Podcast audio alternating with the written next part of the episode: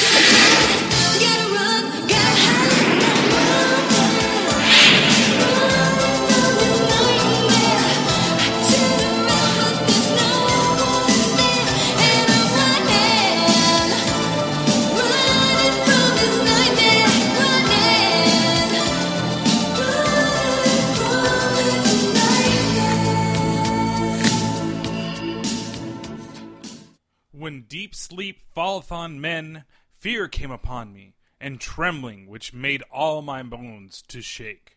So that's the quote for the start of this uh, lovely Freddy film. Uh, as you can see, that 80s cheese in that beginning theme song is heavy with this movie. And it's not just the 80s cheese that you see there, it also comes down to a lot in the soundtrack uh, that I couldn't believe it was the way it was. Like, it's definitely a lot more uh, artist based soundtrack than the last film. And the last couple, really. It, most of them were just straight up instrumental. You know, maybe you had one song, like last one, you had Dokken, and it was very nice of those guys to come by here last time and play that for us. Um, but this one, it just seems like there's a ton of music. Like there's a ton of artists that randomly show up, and the most random one happens in a scene late in the movie, uh, and it's Dramarama uh, with anything, anything. That was especially for the scene that it's used in. It's a little weird. I'm I'm not gonna lie to you. So let's just go ahead and get started with the film. Now, this is the fourth installment, and it falls directly after the Dream Warriors. Well, there's some time that definitely has passed because everybody seems to be out in the open uh, and going around. And the first thing that you're going to notice, besides the quote, is that this is the first film where Robert Englund actually has top billing. It actually says Robert Englund in A Nightmare on Elm Street Part 4 The Dream Master. And then we we, we go up upon a little girl and she's uh, drawing. Well, you see hands drawing with chalk, and that's where we get to see Kristen once again. But lo and behold, it's not Patricia Arquette. It's some random actress because supposedly Patricia Arquette was pregnant during the filming. But a lot of people say it's because of the script of this film that she didn't want to participate. I'm not sure what it is, but I think it was a good choice for her career. Well, this non Patricia Arquette Kristen walks up to the little girl and asks what's going on. Hello. Do you live here? Nobody lives here. Where's Freddy? He's not home. Boom! There's a picture of Freddy in the window in the chalk drawing that she has on the ground, and we're ready. We're starting off in Freddy's house once again. That was really quick. Now, if you remember the ending to part three, they buried his bones and they, uh, I don't want to say desecrated, uh, but they basically put the holy water on there and, uh, you know, banished him from this world, supposedly. But Kristen's still having nightmares that Freddy's going to come back someday, and now she's in the house wandering around. And even the little girl at the beginning of it was one of Freddy's souls that looked like the little girl from the tricycle that turned out to be burnt from the beginning of the third film. And it's weird that both of these films kind of start the same, with Kristen outside of Freddy's house on Elm Street. So the difference though is is that that's a little more dark and brooding, where this one's a little more light-hearted. Like because Freddy's gone, it's not nothing's active, nothing's creepy or crazy in the house. But the rain does manage to start again, and she's forced to go inside. When she tries to leave, she's basically stuck inside the house once again. Oh, and then there's that fucking bike again. Like, and she goes in and the tricycle falls down the fucking stairs. So, I, I don't get it. Like, why are we trying to hash a lot of things from the beginning of the third movie if this is supposed to be something different? Something new, something exciting, but we're just rehashing things like characters and uh, the beginning of the third film. Well, I'm not so worried about the characters because it's kind of interesting what at least they do, that they're back. Um, it just sucks what happens to them. And I'll get more into that later into it, and you should probably already know if you've seen the film. So, she's walking around the house, and it turns into, like I said, a kind of a house within a house. And then there's a nice little Freddy fake out, uh, and this is also where I kind of got a good look at the actress, and they did, you know, a good job of casting somebody that kind of looked like Patricia Arquette from the last film, but she's not quite there. Well, she uh, looks out, and there's like a Freddy fake out where you think it's his claw in the window, but then the window explodes, and it throws her way the fuck across the room. Like, I mean, seriously, there's times where people fly in this movie. Uh, that wire work must have been pretty uh, hefty to deal with because they go fucking flying. She freaks out some more because that happens, and she brings Joey and Kincaid into the dream. I I can't believe that we've got these two characters back, and of course they're not very happy about being in Kristen's dream once again.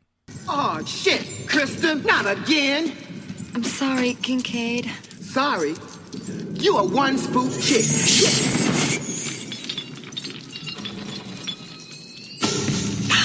Joey! Thank God. I thought for a minute. What? Dragging us in here? Yeah, cut it out.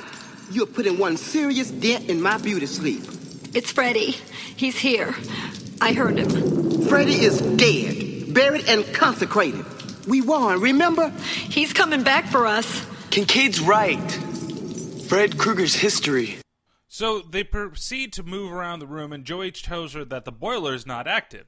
And because it's not active, that means Freddy's not around. If you remember from all the other times, the boiler's kind of like his place of business.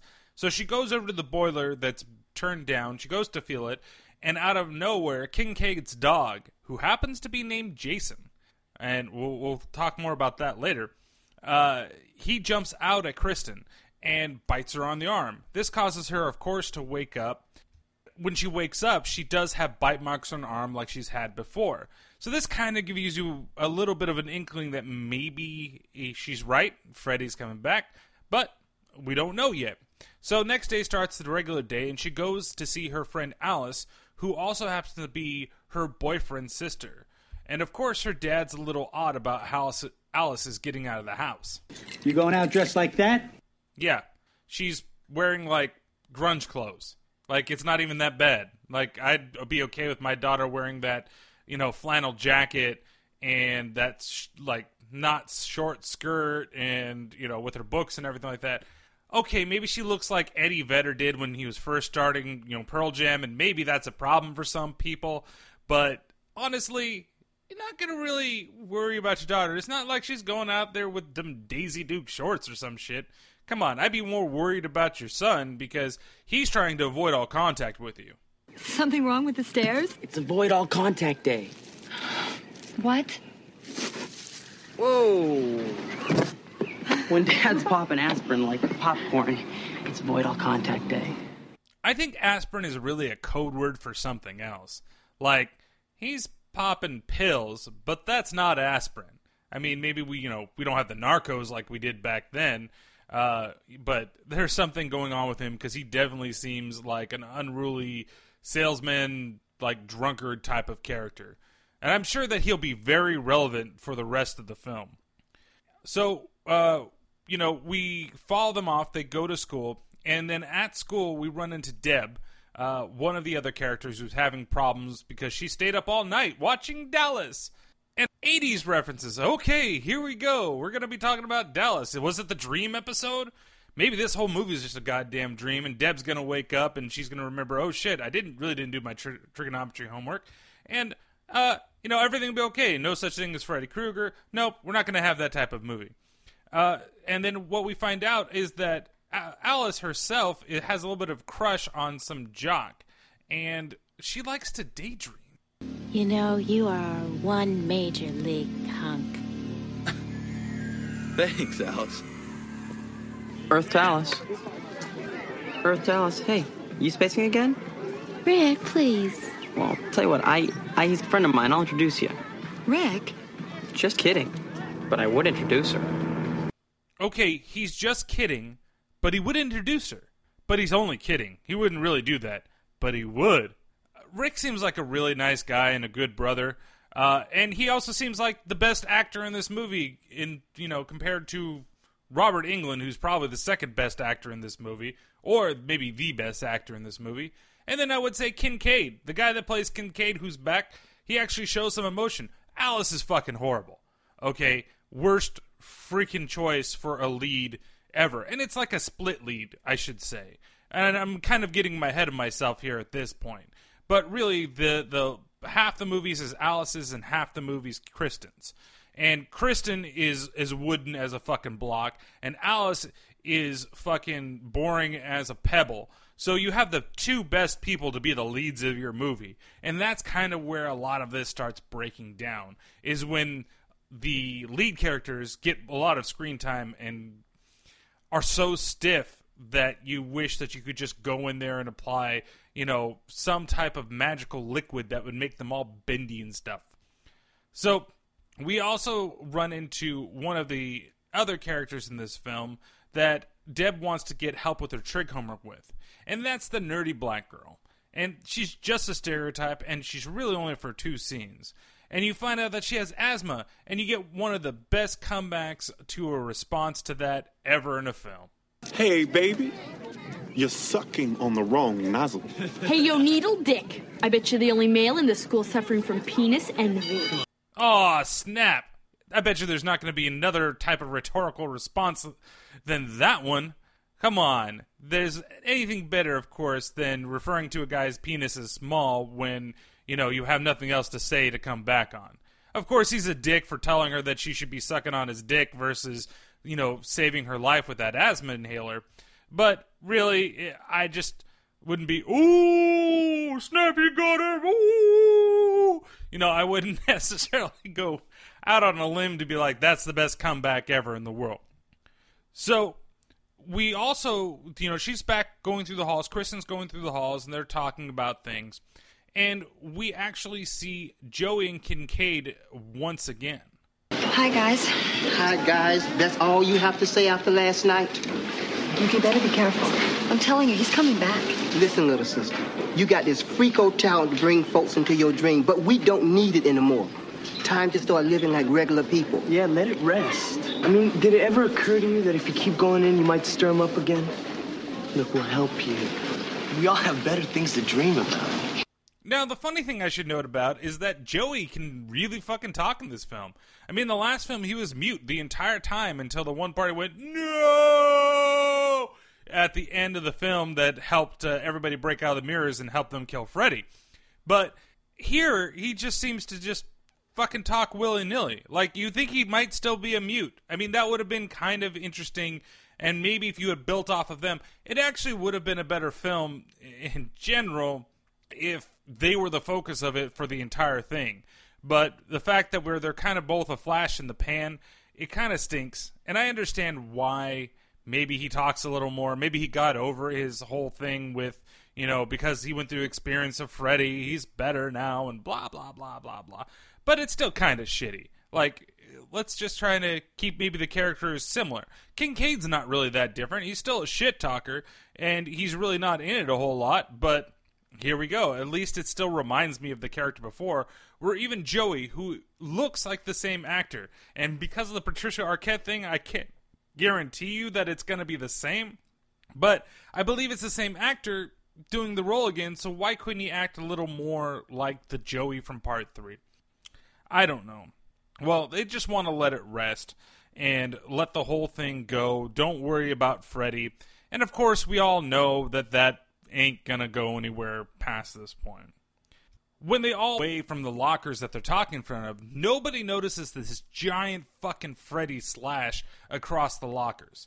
I mean, it's huge. You would think that they could see it since the three of them, especially, have fought in the dream world, and that would be right there.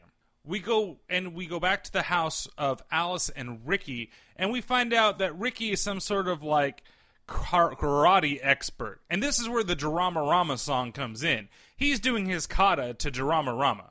And you, you it really doesn't quite match up, you know, but I guess maybe the pace and the tempo of anything anything matches a little bit, but it's a weird song to have him doing his practices to. And he gets really into it with his nunchucks as well. Dad comes home, and of course, he pounds the rest of his bottle before he gets inside the house. Rick notices that he's doing that, and he kind of hangs his head in shame. And we go back in the house, and Alice is there to bring him something to eat.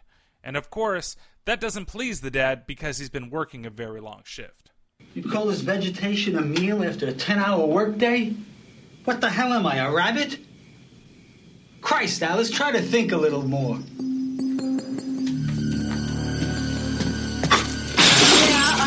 Think.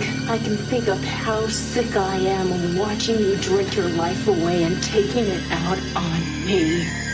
Alice, Alice, I'm talking to you. Are you awake or what? Of course, it's at this point we kind of notice that she's a heavy daydreamer. She uh, gets ideas in her head and things that she wants to say, but she can't say them out loud, so she slips into a dream. And she's able just to go there, say exactly what she wants, and then comes out of that dream. I believe this is only the second time she does it. I don't remember if she does it another time in the film. Uh, not well, the daydreaming she does. Okay, I'm not going to say that she doesn't, but this type of reaction where she says what she means versus just being a part of the film uh, and a part of the plot device to you know kill off kids. And she's also, you notice she's really passive aggressive when it comes to these things.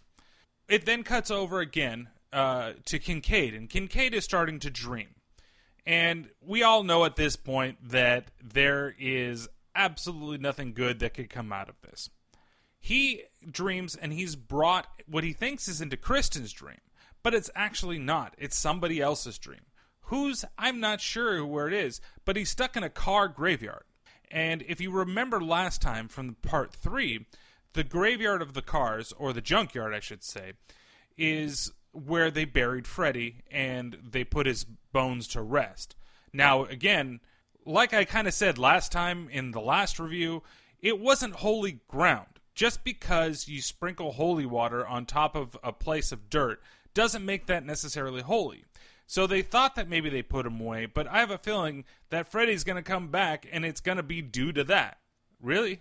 Is it? Do you guys want a spoiler? It's not. You want to know how he comes back?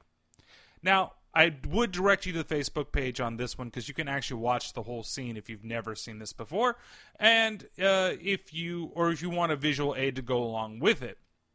So, Kincaid's dog Jason, he starts digging in a spot, and he's digging and digging, and Kincaid calls to him. Now, the significance of the name of the dog is something that's very real because at this time, the two biggest slasher films were Friday the 13th series and the Nightmare on Elm Street series. So, this is a way of them paying homage and bringing Jason into the film. So, Jason is there and he's digging up what looks like a spot. Kincaid calls him, asks him, Hey, you know, what are you doing? And Jason snaps at him, lifts his leg, and pisses fucking fire into the ground. Like, what the fuck? I I can't understand like that does it because that opens the ground and then you see Freddy's bones start coming back together. How did the dog manage to bring everything back? Bring Freddy back? It makes no sense. It's cool to say that Jason brought Freddy back. I have no issue with that. That's kind of neat in terms of, you know, a, uh, homage to the whole slasher genre and who your you know direct really is at this time. It's neat that it's in there, but it doesn't make quite any sense. It's said that at one point, director Renny Harlin and some of the producers they happened to bump into James Cameron, and Cameron actually asked, "Well, how are they going to bring back Freddy this time?" To which he replied, "Well, a dog pisses fire on him, and he comes back to life." And that's the idea that was ended up being in this film. And although it's more of a metaphorical manner than in a literal sense, though you see it literally up there. Uh, and Robert Englund was said to explain that the dog urinating fire onto Freddy's remains is really meant to symbolize a hellhound and how truly evil Freddy is. But it still makes no fucking sense. Like, a hellhound's gonna go there, so who brought him into the dream? Was it fucking Freddy that brought Kincaid in? Was it the dog? It was the. has the dog been evil this whole time? And this dog's got the same powers as Kristen? And I was like, yeah, all right. You're not giving me enough table scraps, so I'm gonna come over there and I'm gonna bring you into the dream, and then yeah, Freddy's gonna get you because you didn't treat me right. Uh-huh. Oh boy. Well, I guess after everything is said, Freddy's back. You shouldn't have buried me. I'm not dead. Yeah, he's not dead. And as Kincaid runs around tries to escape him, he thinks he crushes him with the car, which leads him at one point to start yelling to try to get Kristen's attention and telling him,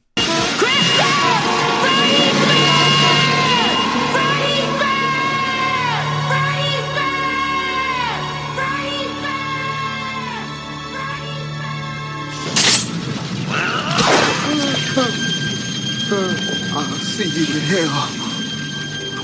Tell him Freddy sent you.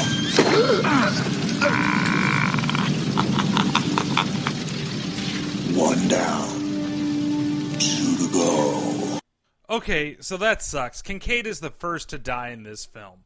After surviving the last one with everything that went on, now you're just going to kill everybody off. So, of course, from that point, he goes after Joey. And Joey is sitting in his room, and he's still the horn dog from the last film, I, I guess. And he's watching MTV while listening to the radio. He's doing the typical, like, 80s teen thing. Because supposedly there's still teens in this movie, even though I think they're about the same age they were, but that this is further on. So I don't actually know when the time that this takes place. This could have taken place two weeks after they supposedly beat Freddy, but we don't know. I was assuming it's a couple years, but they're still in high school. And when they're in the last movie, they were like 16, so maybe they're 17 in this one. This is like Freddy the high school years. Is I guess that's what's happening and going on. Well, he's still trying to kill the last of the Elm Street people. So in Joey's room, Joey falls asleep. It's not quite sure how he falls asleep, you know, because he's looking around the room, and one moment he's looking at this poster of some like playmate that's up on the wall that's signed to him, and then the next moment she's gone, and she's in the waterbed that she's on, completely fucking naked, naked, and tempting him to come in. And of course, this gives us another great Freddy pun. How's this for a wet dream? and he sucks Joey into the waterbed, kills him, and eh, it's weird because he kind of stabs him, and the whole thing becomes red. But when his mom comes back to check on him, he's actually inside the waterbed and is drowned with no blood anywhere. At least, you know, Kincaid just got stabbed by Freddy. And and again, these are these are not the best deaths in the series. And it's weird because this is probably the highest grossing Nightmare on Elm Street movie that we've had so far. I believe the number was somewhere around $49 million that this film made. And it's odd because it's not the most ingenious when it comes to kills. Uh, maybe there's a little more behind it because there's a couple little dream things that go with it. But in terms of how the people die, they're kind of lazy. I mean, right now, King Kincaid got stabbed uh, directly. I mean, the whole setup to the thing was was decent, uh, and it was good effects on Freddy coming back to life. And then here with Joey, he gets drowned, but I understand that there's the whole like babe nudity aspect to it and leading up to it. But it's still kind of lazy. Just kind of brings him in, and then underwater, he stabs him. I mean, he obviously stabs him because there's blood fucking everywhere. So after he's stabbed, we then go back weirdly to Alice looking at her mirror that's completely covered in pictures. When her brother Rick, Rick walks into the room, there's some weird thing that kind of goes on between them. Sort of defeats the purpose, don't it? What? The mirror. You can't see yourself in it. I don't want to. You know, if Mom was still alive, Dad wouldn't treat us like this. Alice, you gotta learn to stand up for yourself. You know, fight back. So it's weird just in the sense that we go from Joey dying to this conversation about their dad and how their dad's kind of just not there or is checked out since mom's gone. And we also notice that she pulls off the picture of her mom and her and her brother from the mirror and doesn't replace it past this point. And that mirror kind of comes into uh, it's a little bit of foreshadowing right now, and you won't quite get it uh, until later in the film. And I didn't really either, to be honest, until the second time that it was really used. And I understood it a lot more what they were trying to do with it, and especially at the end of the film. But it's weird that they have this conversation. They have kind of a heartfelt talk about it, and then Rick shows her some karate moves, and it's supposed to be kind of funny because her shoe ends up in the fish tank, and that's really about it for that scene. Uh, the next morning, we come upon Kristen. She's sitting out in like the schoolyard, and she feels really bad because she thinks something has happened, and she thinks that Freddy's going to come around. Alice comes up to her and they start having some conversation about dreams. And I warn you here, this is stiff acting versus stiff acting. It's probably the worst in the series that I can remember. Have you seen Joey and Kincaid? I can't find them anywhere. I'm sure they're around. Yeah, well, I'm not so sure. We have matching luggage again. The bags under your eyes.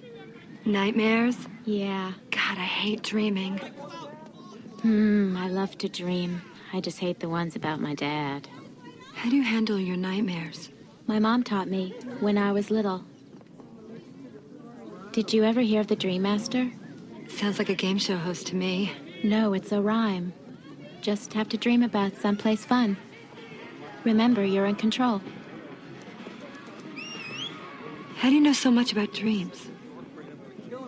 Well, when it's all you have, you kind of become an expert. Now, what I should point out here in this little conversation is that one, you can't really tell who the two people are talking. when I'm just listening to it, when you're looking at it, you know exactly who's talking. But when you listen to it here, and I've listened to this back a couple of times, it's hard to kind of pinpoint out which one's talking to whom. Only by clues within the dialogue and about what they're talking about really does it make sense. Now, the second thing is is that everything, a majority of this film sounds like it's completely just ADR. Like they came back, they just fucking saw them doing the acting like it's fucking Goldfinger all over again. And they're just speaking German really fast, and somebody's come in and overdubbed the entire thing because it doesn't sound natural. And I don't know if this is just a sound style of films from the 80s, because not everything really sounds like this. Like, I didn't kind of get this in part three in The Dream Warriors, but in here, a lot of the characters, especially when it's shot outside, it sounds like it's freaking ADR. Uh, so uh, it's weird. After this, they have this nice conversation. They go to class. And when they enter the class, Kristen automatically freaks the fuck out. I mean, she freaks out hard when she sees that both Kincaid and Joey aren't in their seats for the class. Another thing to point out right here at this moment how do these kids all have the same classes together? Like, constantly. They're always in the same room, they're always around here. And it's not just Kristen and Kincaid and Joey. I could kind of understand that. Even Rick.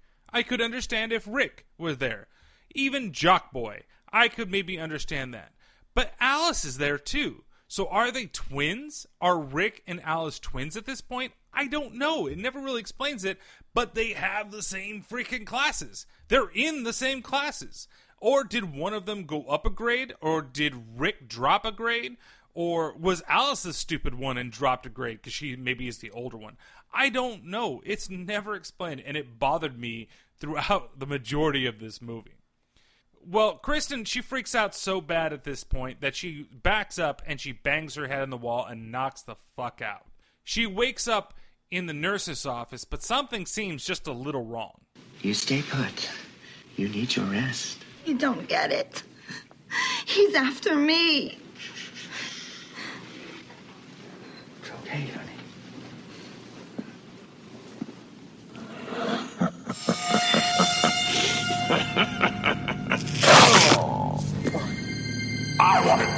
Some blood. No! So it's funny when that scene starts because the first thought that went into my mind was like, that nurse looks like a dude. And then I realized that is a dude because that's Robert Englund playing the nurse. And he actually makes a pretty good old nurse lady like woman. Like if you see the actual scene at the beginning, I could totally fall for it. Like he looks kind of like an old frumpy woman. And then there's just a couple little things, and of course, as he slowly turns into Freddy, you know that it's Freddy. Uh, I should also state too here, uh, because it's on my mind at this point, that this is the most Freddy has ever been in a Nightmare on Elm Street movie. Because if you take the first two, he's not really in it, and he's in it a little bit more in uh, A Nightmare on Elm Street Part Three. But here, he's all over the fucking place. I mean, now he can come into the real world at some points. It feels like, but honestly, it's it, it's kind of good, and it actually helps the movie quite a bit because it's always entertaining when he shows up. Well, she actually wakes up from that dream uh, when the nurse does something. The real nurse does something to her, and you know we cut to Alice working in a diner. Now the diner itself is called the Crave Inn. You get it? Do you get it? I'm not going to point it out if you don't get it. So the the thing is here is that it's like a soda shop. And if this is supposed to be the 80s, especially everything that's going on, it seems like the town is stuck in the fucking 50s. Like where Elm Street is, wherever this nondescript town is, it's just stuck in the 50s with, you know, its soda shops, it's the way that the movie theaters are, the way that the high school is, everything is just stuck within that time frame, yet we're somehow in the 80s and I don't really get it. Alice is finishing her shift, but before she does, Jock Boy comes in and, you know, comes up to the counter to get a table, and she's about to go help, but Deb comes in and steals uh, her table because it's Alice's time to go, supposedly. Rick and Kristen come into the restaurant, and they gotta get going somewhere because Kristen is still freaking the fuck out. Kristen, what happened? Look, you're gonna hear all kinds of stories. And after all we've been through together, how could I let him get to them? We were a team. Anyway, she wants. I'm gonna get that son of a bitch. Who? Rick, we gotta go. Here's my other complaint with the movie. I've got a lot of complaints with this movie, but this is this part of the thing that's been going on since the beginning of the film. Now we know from the last film that everybody didn't believe the fact that Freddy was real. They uh, all these kids were brought together because they were all having the same type of dreams, and they were all part of the Elm Street kids, where the parents killed Freddy, and they were the descendants of those pa- uh, uh, parents. Now here, nobody really knows what's going on, and I get it, but she talks about it constantly. And I mean constantly. So she's constantly afraid of this. And any chance that she gets in this film to have any type of disposition about anything that's going on, it's Freddy. But she doesn't always come out and fucking say it right away. Here, she goes through the motions of just like, oh, oh my god, I can't believe this happened. Oh, oh, and it's like, okay, well, who is it? Who did it? We gotta go. Really? Really? That's where you're gonna go with this? You're telling me that you're not going to say a single fucking thing about Freddy Krueger, but you've said it to almost everybody so far, and it's kind of just been like, okay, I'll believe you. Oh boy. So Rick, uh, Alice, Kristen, and then Jock Boy, they all decide to leave at the same time. And then they all go over to Freddy's old house, which I don't understand why, but I think it's to calm Kristen down. Why the haunted house? It's not just a house, it's his home. He's waiting in there for me to dream. Hey, it's okay. We're with you. I told you, you can't help me. This isn't a normal nightmare. I'm history. For a second there, I thought we could plug in something else. This isn't a normal nightmare. It's a new nightmare. Or a nightmare on Elm Street. You know, you could have a lot of really cheesy trailer lines from that, and I'm surprised that that actually wasn't in the trailer. So, uh, Rick and Jock Boy they go up, and Rick tells them the story of Freddy and what's happened in this town, and he kind of believes Kristen, but he's also kind of like, uh, I'm not quite sure, but I can kind of understand. Maybe she's just kind of afraid of it conversation at the front of the house, Kristen and Alice are having their own conversation by the cars. While talking, Alice remembers an old lullaby that I believe her mom used to tell her. Now I lay me down to sleep. The master of dreams my soul I'll keep. Dream master, I think I remember the rhyme. This rhyme really sounds like a prayer, doesn't it? I mean, are we really going that far to just do that? Well, okay. I- am sure that'll come up in full sometime later in the film. Hint, hint, wink, wink. Uh, her mom, well, I should say, Kristen's mom pulls up at the same time at the house. How she knew she was going to be there, I don't know, but I believe that this is also a different actress. But yet, she's still a bitch. So she makes Kristen go home with her and for a second there, it was weird because I saw the mom's car peel off, and I was like, "Damn, cold-hearted bitch, fucking left it there." And then I forgot, oh yeah, Kristen has her own car, and she's just gonna drive herself back home. So dumb, dumb me at that point. Back, we're now in Kristen's house, and her mom and her are talking, and it's not going very well. What's wrong with me? Adolescent anxiety. I'll make it better.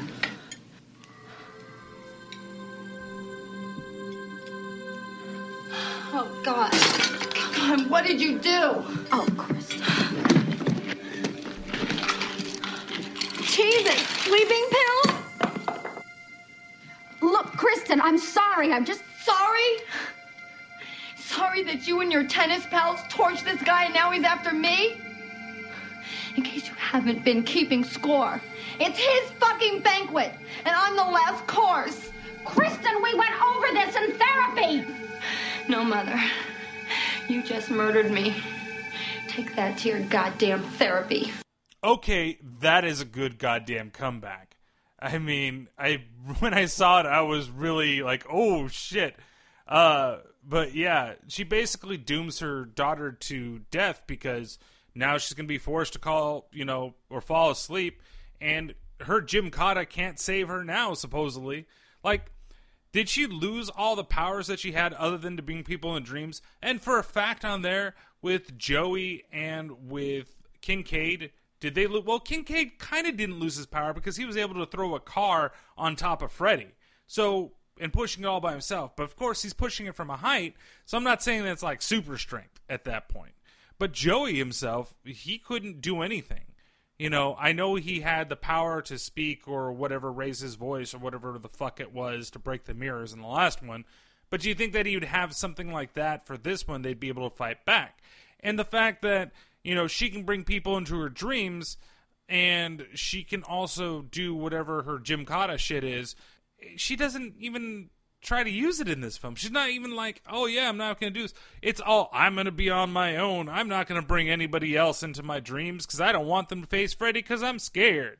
Like, I would just be a little more, maybe a little less scared and a little more confident in my abilities that I could go in there and possibly fight Freddy. Not necessarily one on one, and I know if I remembered my mantra from the last film, we all have to be together in order to defeat Freddy, I would definitely use some of my powers to get the people that I know that are believing that I'm saying this shit, which is another thing. Again, everybody fucking takes every little thing anybody says is fucking fact.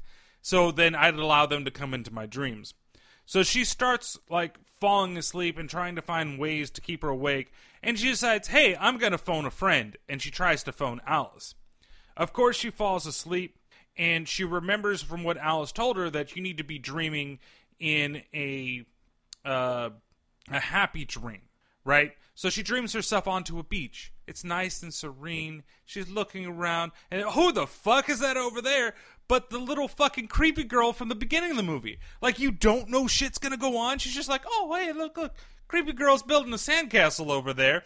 Uh, that's absolutely not going to mean anything, and I'm just going to continue laying here in the sun because I'm okay because I'm in the happy place.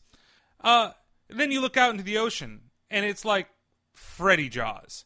Like, it's really ridiculous. It's really kind of it's funny because it's so bad. The fact that the his claw is sticking out of the water like a shark fin, and it's literally just going through the water and then it hits the ground. She finally realizes, oh crap, I'm in trouble. And it's when Freddy pops out of the beach and he busts through that sandcastle that that little creepy girl was making. Um, she tries to run away, and Freddy ends up pushing her down a sinkhole and pushes her into his world. And that's where they have a little bit of a back and forth. Elm Street's last breath. Farewell. We beat you before! And now you're all alone. Kristen, why don't you, uh, call on one of your little friends? Maybe they could help. Never! I'm the last! Why don't you reach out and cut someone? No! That's right. Hurt him for those bad fucking puns. Reach out and cut someone. Come on, guys. Lazy fucking writing. I mean, in general, it's. I can't believe that this one grows so much because it's so bad. I mean, the dialogue itself and the acting is so bad. Even Freddy's puns aren't quite what they used to be. So she gets like, no, I'm not going to do anything. But then she brings in Alice somehow into her dream. And when she notices that, she tries to get her to wake up before Freddy notices anything. Alice, wake up and get out! Alice, I'm so sorry. It was a mistake. I pulled you in. Alice, come to Daddy. Leave her alone, you son of a bitch! Now no one sleeps. No! Okay, so she finally decided to nut up and use the Gymkata. And when she does, Freddy just throws her in the fucking furnace. It's hilarious. She doesn't do anything. And then you get one of the most what the fuck moments in this film. Because she's burning alive. Freddy is showing off of his, like, child soul chest. And then uh, Kristen decides to throw her powers at Alice. Like, she's so worried about everything. But here, I'm going to give you these powers so that you're going to have to face Freddy as it is. It makes no sense. I mean, if you just wanted it to go away and you didn't want her to deal with any of this, why would you give her your fucking power? And then she doesn't even really give her the power. What happens? She throws it. It hits Freddy. Freddy pauses for a second and then throws it into Alice. So what does that mean? Did it actually go through? Or is there something more sinister going on? I'm afraid that we'll have to find out later in the film. So they find out uh, that they go to find out what's going on with Kristen, but at the same time, her room is fucking on fire. Kristen's room is on fire at her mom's house, and her mom doesn't notice shit because it's not until Rick and Alice arrive that the mom is even in the fucking doorway. Like, what kind of bullshit is this? Your house is on fucking fire. You oh because other kids there. What? It's on fire. No, my daughter. No, I can't believe that. I can't believe it. You don't give a shit about your daughter. In fact, in the last film, all you care about is fucking random people that you brought home with you because you're cool, mom. You know, it, it's so dumb. Like even I, if I didn't give a shit about anybody that lived in my house, I didn't give a shit about the dogs, I didn't give a shit about the wife, I didn't give a shit about friends that were staying over, nothing. I just want to get out. I would know that there's a fucking fire in my house. You can smell it, you can hear it. You wouldn't just be sitting outside the fucking room. Wouldn't you have called somebody? Like called the police, called the fire department? No, Rick and his friends just happened to fucking show up, and that's when you finally decide, oh my god, I can't believe it's on fire. I can't believe I lost my daughter. Oh my god. Oh boy. It- this dr- infuriates me when people, even in real life, people would be different than how they act in, in a horror movie sometimes. And this is just one of those cases. So we go back to Alice's room, and we also notice that Freddy has left a nice little postcard of him and Kristen saying, See you in hell. It's very cute. Uh, it's very lovely, and it's pretty fucking funny, if you ask me. Um, or I have said, See you soon. It was one of the two. Rick and uh, Alice then start having a conversation of what was going on because Alice is busy watching some old tapes of everybody together, and that really upsets Rick. Until all this Freddy shit. Why didn't I just stay with him? It wouldn't have made any difference. Sure, it would have. No. I saw it happen in my dream. And there was this horrible man. Oh, who? Freddy? Freddy? I don't want to hear about Freddy, okay? I heard it all from Kristen. I don't want to hear anymore, so just stop it. I could smell the smoke.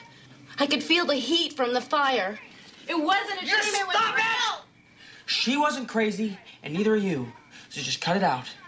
Please. As much as Reeve that Kristen was kind of telling the truth, it's weird for him to go on here where he's like, I'm not quite sure. I, I don't like that she used to talk about that, and it really bothered me, and, and I couldn't help her. It's more of a feeling of being lost and loneliness that Rick's actor actually portrays pretty well. I, I maybe I'll take back and say that you know there were some better actors in this film, but this is one of the better acted scenes by Rick in this this thing. You really kind of get a feeling that he cared a lot about her and that he couldn't do anything and now she's gone and that's it. You know, I I really kind of respect this scene being in there. It's weird that it's placed in there. It's weird. I wouldn't say it's not necessarily weird. Maybe that's the wrong word for it. But the fact of the matter is that you get a lot of emotion out of it, and it's weird to kind of get these feelings in a cheesy horror flick. For especially for what it is, especially what else goes on, and especially when we go to the next scene where the nerdy girl who has now finally come back and Alice have a little conversation in the bathroom. Who, girl? I am so dead on my feet. We have matching luggage. What do you mean? You didn't sleep last night? It's that obvious, huh? Then you saw him too. Saw who? I mean, I was up all night cramming for that physics test. Oh, and I was putting this little baby together. Well, you know how Deb's afraid of bugs. Well, I made it for her. Ultra high sound waves. Make them run, screaming their antennas off. Now, I don't know if I played any clips for you previous, previously that had that line in it, but the first thing that she says to her is that, oh, we both were traveling last night because they both have baggage under their eyes. And that's something that Kristen said. And it's something that you kind of got to catch on to really fast. If you don't remember it, you, it means nothing to you. But it happens again later in the film where she does this. And that's kind of a representation that Kristen is now a part of her. And it doesn't really ruin anything for me saying it right now, but it does lead up to some things that happen later in the film. So they go into class and they're basically getting started to take their test. Uh, we focus on Nerd Girl here, and her paper starts going crazy. And the writing and everything, the formulas are moving around all over the place on her piece of paper. All of a sudden, something pops up on her thing and it says, Learning with Freddy, learning is fun with Freddy, I should say. And she's freaking out.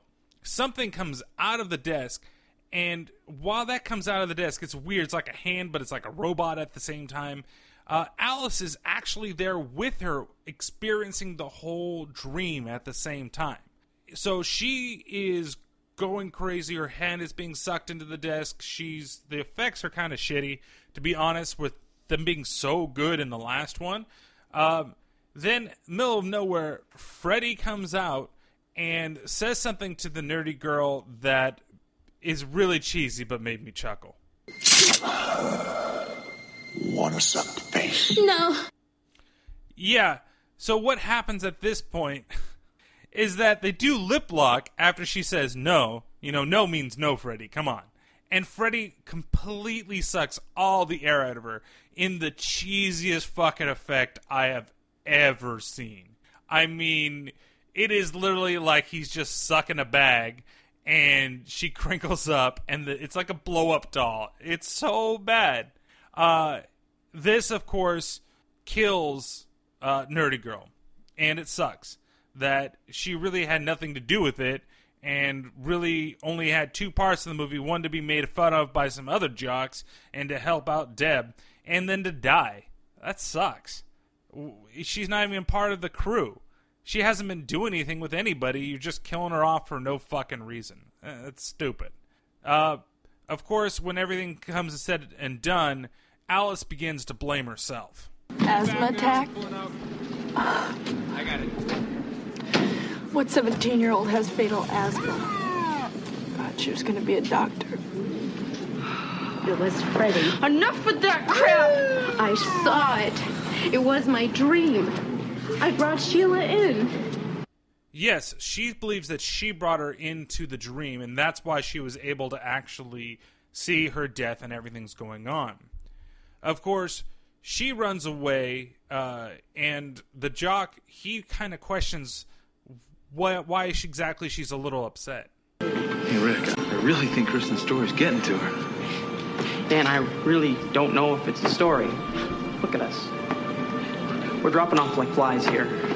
Yep, dropping off like flies, and now you were you didn't want to believe in it, but all of a sudden now you're okay with this. You know, you as upset you were that Kristen was so obs- obsessed with Freddy, now you're worried about your sister. It's more compassion, I get it. But at the same time, it's it's really stupid and kind of shitty to be honest with you that you went from oh, I don't believe you to yeah, maybe there is something to do with this thing cuz everybody is just dropping flies like crazy. And again, everybody is so quick to believe because nobody questions what's going on here. We're back in Alice's room, and she's taking more pictures off of her wall, and you get to see more of herself in the mirror. She's taken off the pictures of Kristen and now Nerdy Girl, uh, and it's weird that we suddenly get a little more look into her soul and into her eyes and what's going on. Like she doesn't really want to look the reflection of herself, but now she's kind of forcing her to because her friends are passing on. At this point, we come to another scene at the Crave Inn, and Alice is now working double shifts randomly jock guy shows up to get like a pack of gum or something but i have a really feeling that it's just to check up on her and see what she's doing and he strikes up a conversation with alice Hey, where you been? I haven't seen you around lately. I've been working double shifts. Guess you need the extra money, huh? Look, you know why. You just don't want to believe me. Don't you understand? I can't sleep. Someone might die. it's kind of true you know she's probably is gonna kill somebody if she does uh, go to sleep but who is she gonna bring into her dreams does she even know how to use that power does she know that it even got passed on to her i mean kristen kind of said what's going on but it's a little odd again to see what's moving on at this point and what she believes and what she actually knows we go to the gym well the boys locker room the next morning and uh, some guy is talking shit about Rick and his family, uh, to which Jock slams him against the uh, the lockers and says, "Hey, leave him the fuck alone." Then he starts chatting with Rick and kind of figuring out if he's okay and what's going on. You look wasted, man. I've been up with Alice. Hey, how's she doing? I uh, saw her last night at the diner. She's blaming herself for Sheila. I know how she feels. I, mean, I think about Kristen all the time. You know, maybe I could have stopped it if I'd have listened. You mean, uh, Freddy? What else? If you ever take a look at our town's history? It's not exactly a safe place to be a teenager. Now, what happens next kind of pisses me off in this film because I really don't think that it needed to happen. I mean, I knew that it was probably going to happen anyway, but I really didn't feel that it needed to happen now. It maybe should have happened later in the film. So Rick goes to the shitter, and it then turns into, well, you know, it goes Silent Hill and everything, and he's brought into Freddy's world. First, a bunch of cheerleaders show up, then the shitter turns into an elevator, which takes him down to the boiler room, or to the 13th floor, I should say. And he's let off, and they start to have, like, it looks like a dojo now that's in there. Uh, at some point, too, I should say, when the cheerleaders come in, Kristen's there to watch, but then she gets kind of scooted out of the whole view when the the whole room turns into an elevator, and it's odd. So it's possible that she fell asleep at this point, or she's daydreaming, and that's why she's bringing in Rick into this dream because that's the person that she wants to connect with. So we're now in this like dojo style studio, and it's this is really shitty. Uh, I, I this is the probably the worst thing in the entire film. I mean, there's probably worse things, but to me, this is the one that I was just like, oh, I think I'm done with this movie. To be honest with you, because they do kill Joey or to, they do kill Rick off. They've already killed Joey. Okay, I know this, uh, and I understand that it maybe needs to be done. That Rick needs to die. Okay, because they it's more fodder. It, it's symbolic and all this other stuff. But it's the way that he dies. It's stupid. It's absolutely pointless. He has some like karate fighting thing with Freddy, but Freddy's not on the fucking screen. He's fighting invisible fucking Freddy.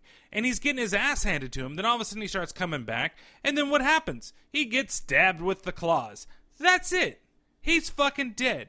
He's like the only one that, one, acts well in this movie, two that I've got some type of emotional connection to because the way that he feels for his sister, he feels for Kristen when she's having the problems, that there's an emotional connection to, and you just fucking kill him like this. It's not even fucking imaginative. Oh, he does kung fu or karate, so we're gonna have him fight him an invisible opponent, uh, and that's gonna be great. Like that's really shitty. It's just horrible. I, I have no idea why they would do something like this. And it it kind of bothers me and it kind of took me out of the film to be honest at this point. Like in a horror movie you know there are characters that should die and there's characters that shouldn't die. And i felt like he's one of those characters that maybe should have lasted because there was so much emotionally invested with him. And the character that does there's really nothing. There's two more characters that are left in this film. One of them's going to die and both are barely in this movie and have no emotional connection to you whatsoever now, what happens next is something that's a little weird. And I get the symbolism of this one too. They're at the funeral for Ricky. And she begins to daydream and has kind of a weird, surreal dream with her brother. Hello, baby.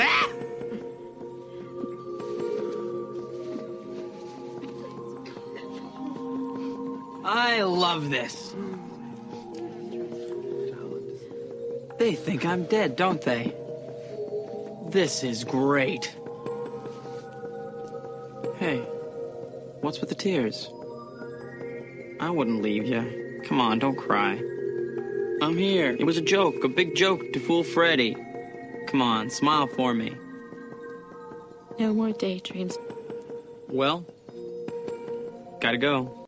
And it just kind of ends like that, and we never really hear from the brother ever again whether in dream form or anything else. And she's just able to kind of conjure him up at will, and it's kind of sad at the end of that that she says no more daydreaming. And, and understand it's because you know we if you haven't figured it out yet, she kind of is Freddy. Like Freddy is inside of her, and she has Alice's or Kristen's powers. She's got her own powers too, but we'll find out about them later. But really, she since she got them, and Freddy kind of transferred himself along with it. So when she dreams, she brings in other people, and that allows Freddy to kill and to get more. And so he doesn't have to be. He's using her as a vessel, and he doesn't have to kill her, but she has to witness everything going on, and that kind of sucks. And it's reason why she doesn't want to dream anymore. It's honestly, it's sad. Uh, you know, and this is. I'm still upset with the movie, but it's weird that it can kind of pull me out of it and then pull me back into it in the next scene.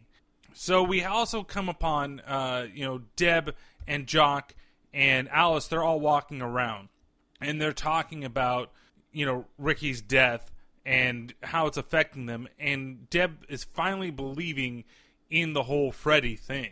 We all have to survive. I mean, look, I don't spend hours working out to let some some night stalker beat me. You don't really get it. He's not a night stalker. And it'll take more than bench presses to beat him. The delivery in those lines are so fantastic, aren't they? It'll take more than bench presses to stop him. I mean, you would think that they'd have a little more energy and enthusiasm when talking about this type of thing. Well, her dad picks her up, and again, she says another line that Sheila, the nerd girl, has always said before, and that strikes something within Deb. Mind over matter. Sheila used to say that. God, every day she changes. No. It's after every death. And now they're putting two and two together that she's basically like absorbing powers as it goes on. Well, she's absorbing people, just like Freddy does. Freddy absorbs the souls of everybody when he kills them, and that powers him and makes him even more powerful. Now, she's also absorbing the souls too, and it's changing the way that she is, but she's not just absorbing their power, she's absorbing their personalities and what they can do. She goes back home, she does the whole nunchuck thing, and Alice freaks out the fact that she's able to do the same things that her brother was able to do. She says that she's going to be meeting up with Jock Guy, and when she tries to leave the house, her dad blocks her and doesn't want her to leave. Eventually, she agrees, but then she escapes the place the same way that uh, her brother does in the beginning of the film when she's trying when he's trying to avoid her dad. She goes to the Crave Inn and notices that nobody's there waiting for her, so she decides, "Hey, I'm going to go see a movie." It's at this point that she sits down, and all of a sudden, everything goes crazy. There's crazy wind, product placement is freaking blown all over the place. The popcorn goes everywhere, and she gets sucked into the film. And it's kind of neat because when you look at it, she can see herself through the movie screen and see herself sleeping out there. And when she walks around, it's the same town that they live in, except for everything's kind of destroyed and run down. She goes into the diner in the Crave Inn, and she's approached by the waitress, who is her in the future. You know, there was a line in the beginning saying you don't want to be a waitress all your life, and here she is, and she says, I can't wait all day and wait forever for you to get this. I don't want to be here all day, is actually kind of what she says. Then all of a sudden, we meet Freddy in the dream. If food don't kill you, the service will. Mm, the usual. Ah, my favorite. Eeny, meeny, miny.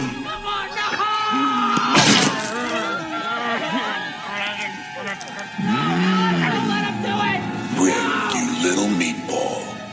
I love soul food.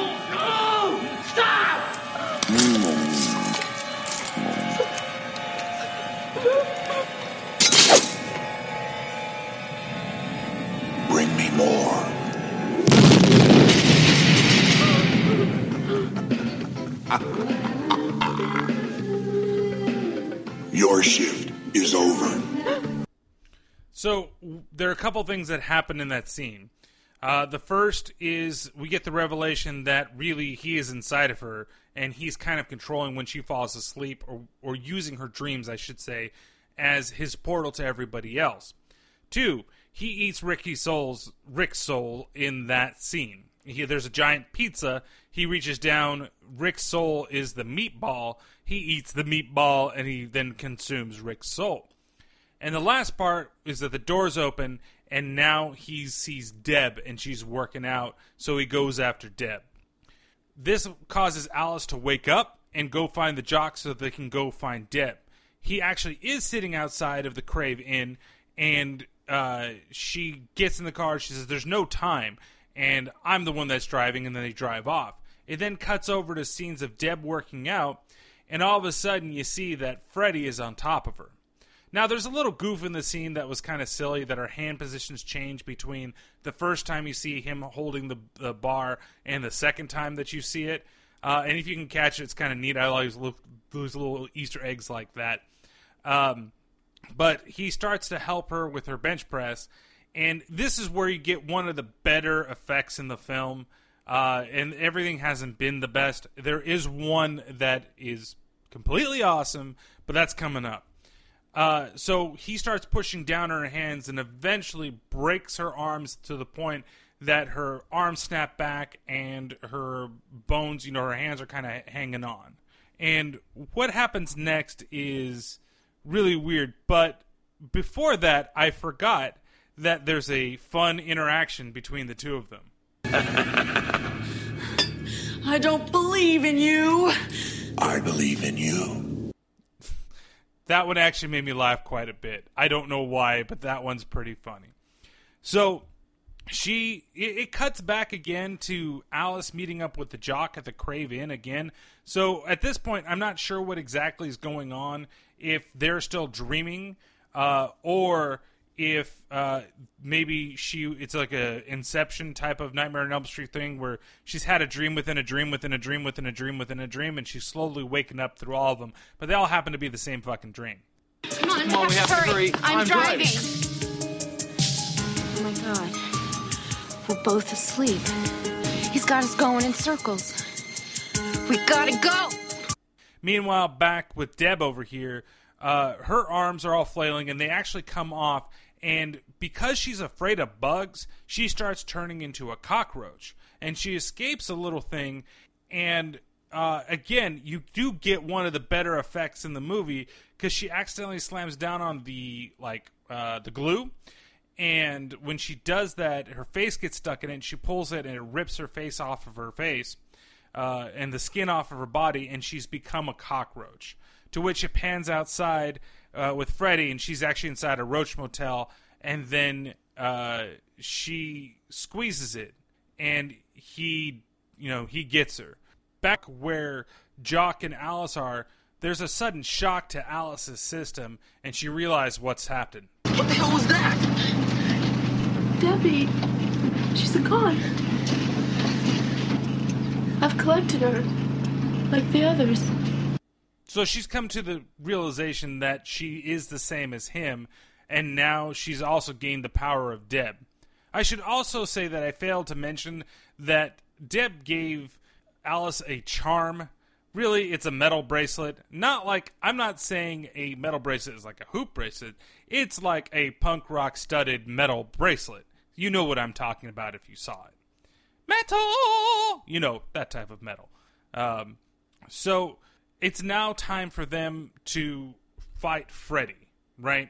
And before they can fight him, though, they get into a car accident. They're still in the dream. They think they're going to run into Freddy, but really they run into a tree or a pole. I can't quite remember which one they did. Um, when they run into that, that sends poor jock guy into the hospital, and of course he's going to be put under. And Alice is all worried that Freddy's going to get him if he's actually put under.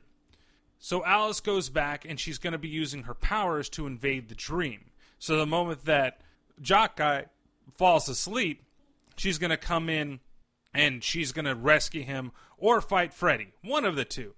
And of course, the way that she does that is she clears her com- mirror completely and she's able to see inside, see herself for what she is, and she's able to actually enter the dream when he does fall asleep while he's going into surgery. Uh, this then uh, has them in Freddy's land. Uh, there's a weak Freddy pun that I was gonna play, but it's just not worth it. There's one that's better that's coming up. Uh, they're going after Freddy. Freddy's basically kind of put him into a. It almost feels like an amusement park, to be honest, but it's his world once again.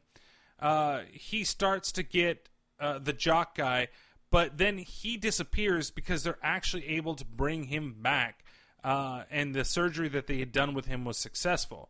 So, of course, that leaves Alice all alone with Freddy, and he gives her a nice little welcome. Welcome to Wonderland, Alice. See? That's a better pun than the other one. And I've been waiting for that one the entire fucking film, if you believe me. So they start having a fight. Uh, she has learned all the skills now from everybody that she's worked with. She uses the little uh, box thing that the nerd girl created. She's able to use the kung fu and gymnastic skills from Kristen and Rick. Uh, and then I have no idea what she got from Deb. I think it's just the outfit because now she went from like, you know, calm little girl to full punk rock chick really, really quick. Of course, they're fighting, and Freddy gets the upper hand, and he starts spouting his shit to her. You think you've got what it takes? I've been guarding my gate for a long time, bitch. She begins to get the upper hand on Freddy, and they tussle some more, but of course, Freddy is able to fight back because he is. I am eternal. Of course. Why I don't understand why though he has to say it so goddamn slow. You know, it shouldn't be eternal either. He's fucking immortal. How many times is he gonna fucking come back? Well, I believe he's got at least one or two more films in him, uh, maybe three. So I assume that the next one he's still gonna come back from whatever happens in this film. She thinks all hope is lost, and she's getting ready to kind of give him the towel because Freddy again has thrown her over into another section of the room. But then the little kids all of a sudden appear and start singing a creepy lullaby that again sounds really familiar. Now I lay me down to sleep. The master of dreams my soul I keep. In the reflection of my mind's eye. Evil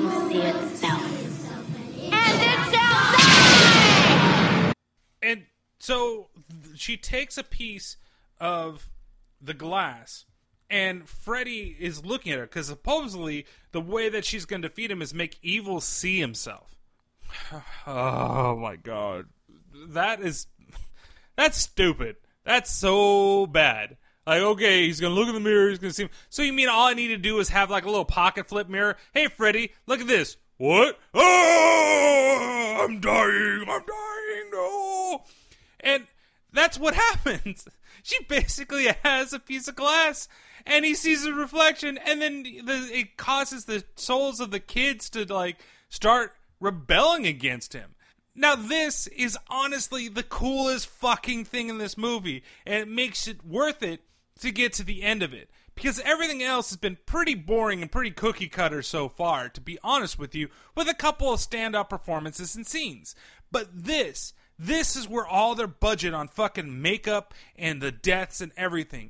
Because you see all the hands start to like come out of Freddy and he starts like getting torn apart by all the souls and it's fucking cool and it's all practical. This is seriously I wanted to do the clip of this, but it's the end of the movie and it's going to be a spoiler. So I chose the other one, which was still a good scene. The whole uh, effects that they used, the claymation of him filling his body and everything like that. That's not a bad scene. But this scene is fucking awesome. I can't explain like how like cool it looks. How great the effects are for the time.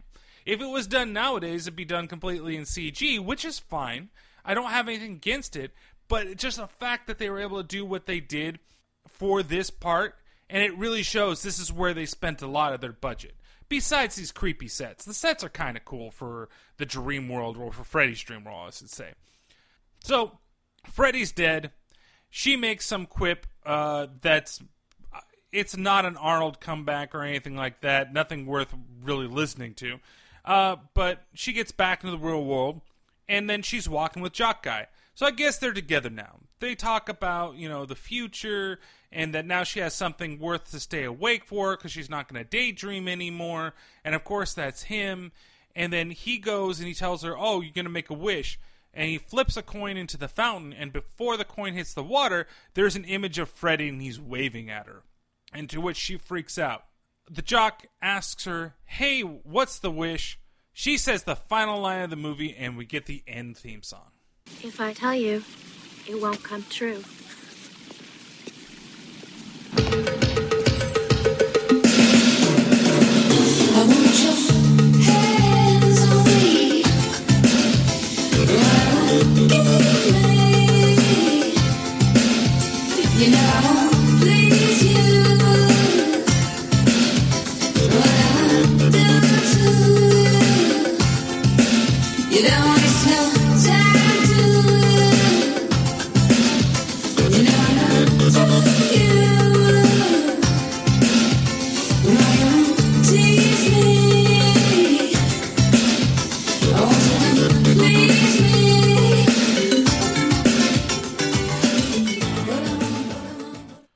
So, in general, this film is really fucking boring for the majority of it, and it's because we have such stiff performances from the leads who are in this film for most of the time. Now, I was looking at some trivia for this, and the screenplay writer that wrote it was Brian. Uh, I'm going to totally butcher your last name, Helgeland. Uh, and he was hired to write the film based upon Robert Englund's recommendation. And he actually penned the screenplay for Englund's directorial debut, 976 Evil, from 1998. That had a film had a release date set, but had no script or director, and he was hired on the condition that he could deliver the script within seven days for this movie. He was advised by New Line that if the script came in a day late, they didn't want it. And he flew back to his home in Massachusetts and for Christmas wrote the script sitting at his father's kitchen table. He FedExed the finished screenplay back to LA and made his deadline. So, based on this script, that's why Renny Harlin, the director of this film, was signed on. And this film actually marks uh, his first screen credit. Though 976 Evil was his first produced screenplay, it was released after this fourth film for the Nightmare on Elm Street uh, franchise. Seven days. It really feels like this was written in no time at all. And the fact that he actually won an Oscar for another film, like, totally is like off the walls insane that this is his first writing credit and the fact that he had the Oscar for LA Confidential. And the funnier thing is, in the same year that he won the Oscar for LA Confidential, he also won the Razzie for The Postman. Uh, this guy is just all over the place with his films and his credits. And it's it really kind of shows, and I understand that this is the very first, technically second film uh, that he ever wrote, and it really kind of shows that was wrote written in such haste. It's just, it, and but it's not all his fault. I'm, I'm saying there are some things that are kind of interesting and kind of neat. Okay, the birth of Freddy or the resurrection of Freddy is stupid. Uh, it's silly. I don't get it. I don't care if it's supposed to be a hellhound, but why would a hellhound bring him back if supposedly that was his ultimate demise in the last film? He's always going to be defeated. He's always going to come back. I totally get that. He is evil incarnate. Blah blah blah blah blah. But really bringing him back this way in this film is kind of silly. You know, even in the last one, he was defeated, but he didn't have to be brought back from the dead. You know, I guess maybe they were just a way for Wes Craven to try to get rid of him altogether and now we're coming back, you know, and the franchise makes money, and you get the franchise that made the most, or the film that made the most money for the franchise in the fourth production. And maybe because the third one was so good and people didn't expect to be so good that they came to this one, and then this one kind of turned out to be a turd. Because the coolest things that you want to see is how in inventive are they going to kill people? And I'm not saying that the first one was very inventive, but for its time, it was interesting because it was all around the dreams of the people. And especially, you know, with the chick flying up in the air and being slashed around the room, that was pretty cool for the time. And even Johnny Depp going into the waterbed, which you get in this one with fucking Joey. Joey just gets drowned this time. You know, well, it wasn't really a waterbed with Johnny Depp. He was just dragged into it and there was a shit ton of blood. Over exaggerated amount of blood. You know, the the second one, I don't remember the kills as well, um, but it was kind of uh, groundbreaking for this time because it was a male scream queen, you know, for the initial one. And with the last one, you actually had some pretty inventive deaths. But I think part of the nail in the coffin that's going with this one is that's when you started to have Freddy be like a pun guy. Like it's funny, like the way that he does it. And I know future films all follow these puns with deaths, but I think future films have better deaths than this one does. The only one that was somewhat inventive was Deb's. To be honest, because she turned into a bug. She turned into a roach. It was cool. The way that her arms fell off, the way that stuff. Sheila's the nerdy girl her death was just laughable. Rick's was horrible. Joey's, you know, at least you got to see boob. I mean, beyond that, there's really no point in that. Kincaid kind of went down like a bitch because he was running away, and then when he's yelling, all of a sudden he gets stabbed. You know, and Kristen went down like a bitch too because she just got thrown in a fucking oven. That's it. You know, it, there are more deaths, but not as inventive as even the last film. I mean, you had puppet death. You had uh, the girl getting thrown to the TV with the best pun of all time. Uh, you you know uh, you had the wizard dueling type of fight where it was kind of cheesy, but it was funny at the same time. The needles for the junkie that was cool. Like the way that they did it and the way they set it up was really fucking cool. And there just isn't that in this film. It goes along really slow. I almost fell asleep twice while going through this film again, which makes me feel terrible. Uh, but it's just the pacing's not very good. And then when it does pick up at the end, it's over a little too quick. I mean, the last 20 minutes of the film are a majority of the stuff you have fighting Freddy, Deb's death, and um, you know uh, the jock guy almost dying. But then again, there are some really heartfelt moments. I really feel for Rick. It sucks that he died. I get why you want to kind of kill him off, but it sucks. I mean, I, I there was something and some type of connection emotionally to him because of how he felt towards Kristen. You don't get to see him very much together as boyfriend and girlfriend, but you know that the shit was bothering him and the fact that he's not got a good home life, that his mom's died and his dad become a drunk pill pusher. You know, it's all affected him in some way, and the one shining moment in his life has died, and that's in Kristen. And he tried so hard to believe in what she was saying, even if he didn't quite understand it, he still wanted to be by her side. And that kind of sucks that he went out in the worst death in the entire fucking film. And that's really all I got to say about that. So, what would I say for this film? It's hard to really kind of rank this film. It's not my favorite uh, of the franchise, but you know, it's worth watching it just to kind of get the story. And that last scene, if you really want to see the main scenes, I think to see is the uh, rebirth of Freddy Krueger, the death of Freddy Krueger at the end of this film, and then uh, just a couple of the scenes kind of peppered out through the movie. But there's not really anything that happens. And the biggest thing that I maybe I will leave that after for the rating. So the the crap factor of this movie, it's a four out of five. It's just shitty and slow. Um, it could be better, uh, better paced, definitely.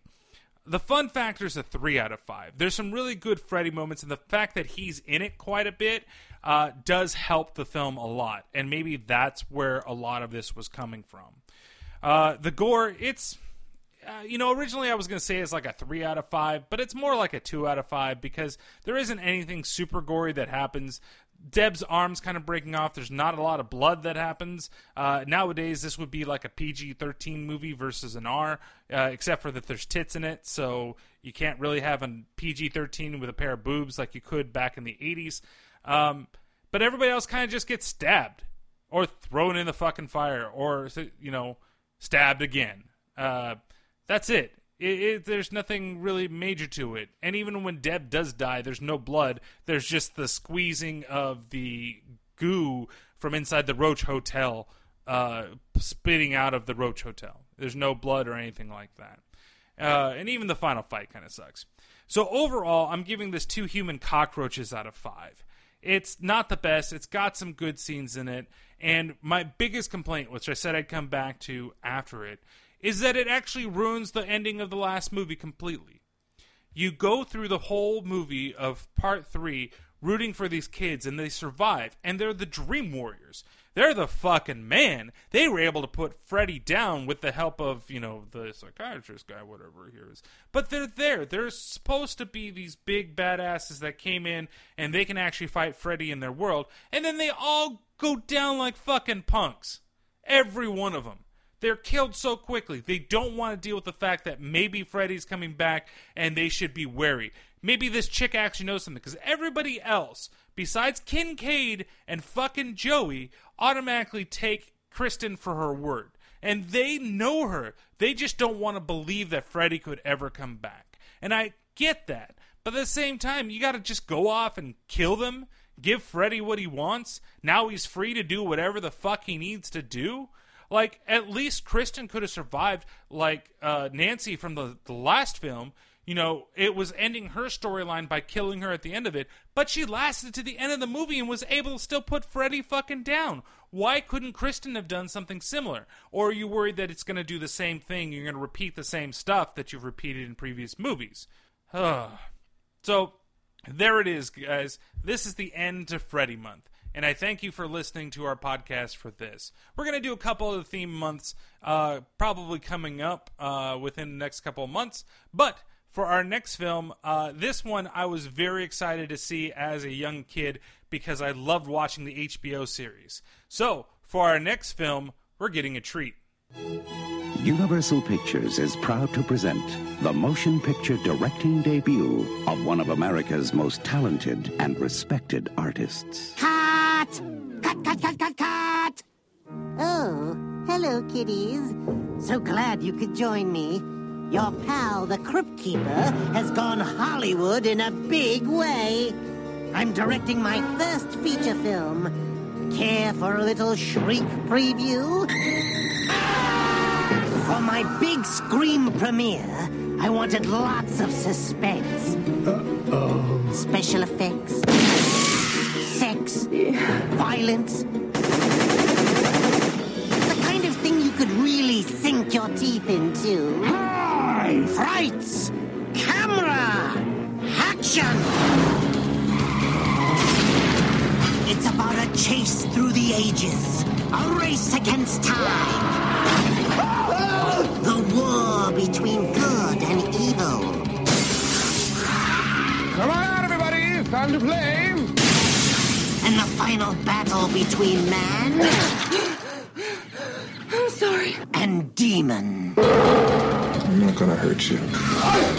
I lied. It stars Billy Zane from Dead Calm, William Sadler from Die Hard 2, and Jada Pinkett from Menace to Society. Ooh, I love those titles. And you'll love Demon Knight. And ladies, if you think Demon Knight is too gross and yucky, Whoa! thank you.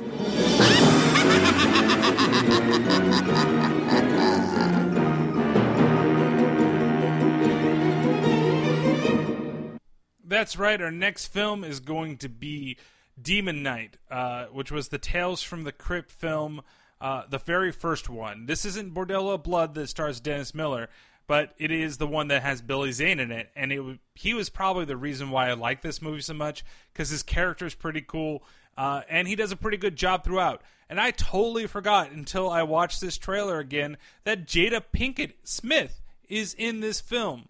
Oh my god, I didn't even remember that she was even in this film. All I remember is the basic plot lines that Billy Zane was pretty fucking funny and pretty badass. And it kept a lot of what made A Tales from the Crypt uh, a very fun show to watch. But it's still not the best movie in the world. Uh, so as always, you can find the podcast uh, on Twitter. We're T underscore T underscore podcast. Uh, you can also check out our Facebook page, facebook.com slash terrible terror podcast, uh, where we're I'm trying to, like I always say, add new things, but I always add a clip uh, from the film that I think everybody should see or enjoy.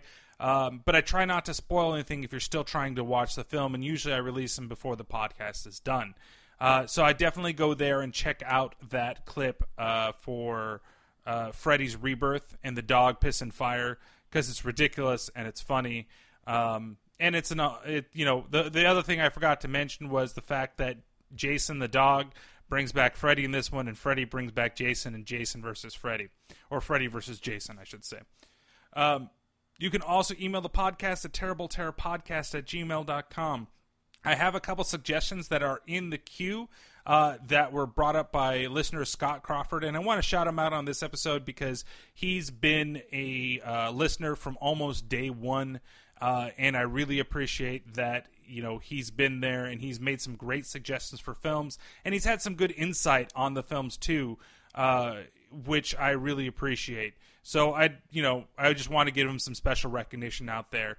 Uh, and uh, he's got actually two films that he presented to me that we're going to look at, uh, but they're going to be spaced out, so I don't do them both back to back. Uh, one is actually going to be done after this Tales from the Crypt film, uh, which I will let you know on the next podcast which one I have chosen. Uh, also, every other week I do another podcast. It's more of like a pop culture, news, sports, a little bit of everything, chatting with my buddy uh, Patrick. It's called It Be Like That, and you can check that out uh, on Spreaker, iTunes, uh, Face, not Face. Well, yeah, you can check out the Facebook page for that as well if you wanted to. Uh, Stitcher, Blubrry, and now Google Play. Uh, they have finally released Google Play uh, for podcasts, and if you have an Android device, you can. You might even be listening to this one on Google Play. Uh, you know, so you can check us out there. Uh, definitely, if you listen to us on iTunes, uh, I would really appreciate if you could rate and review us. It helps the podcast get seen better, uh, and you know, I, it helps me. It helps me reach more people. so again, uh, I also want to thank uh, uh, the I'm Older PC podcast, and that is, uh, of course, in my notes. I seem to have forgotten what the uh, the Twitter handle was for that. Um, do do do do do do do It's uh, at I'm Older PC. Uh, and uh, I want to thank him for doing or giving me the idea first of doing an Nightmare on Elm Street movie, which turned out to be a uh, you know a two episode uh, little month uh, for the such a uh, iconic horror icon. Um, well, that's it for this week. So again, check out Tales from the Crypt presents Demon Knight.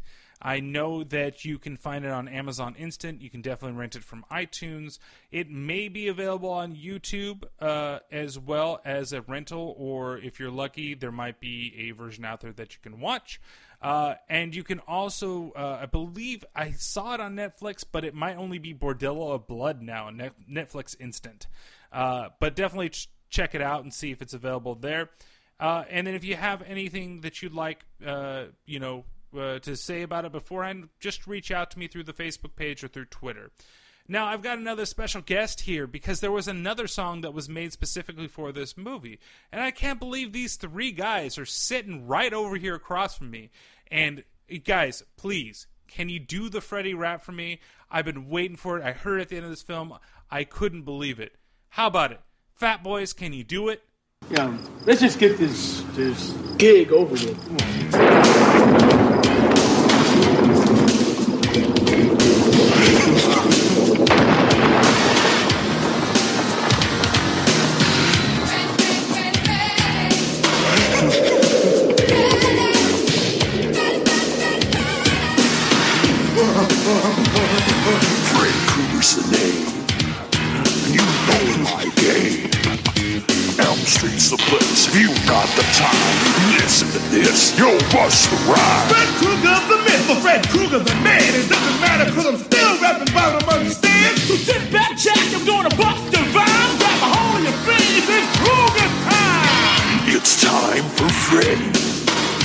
A popular guy.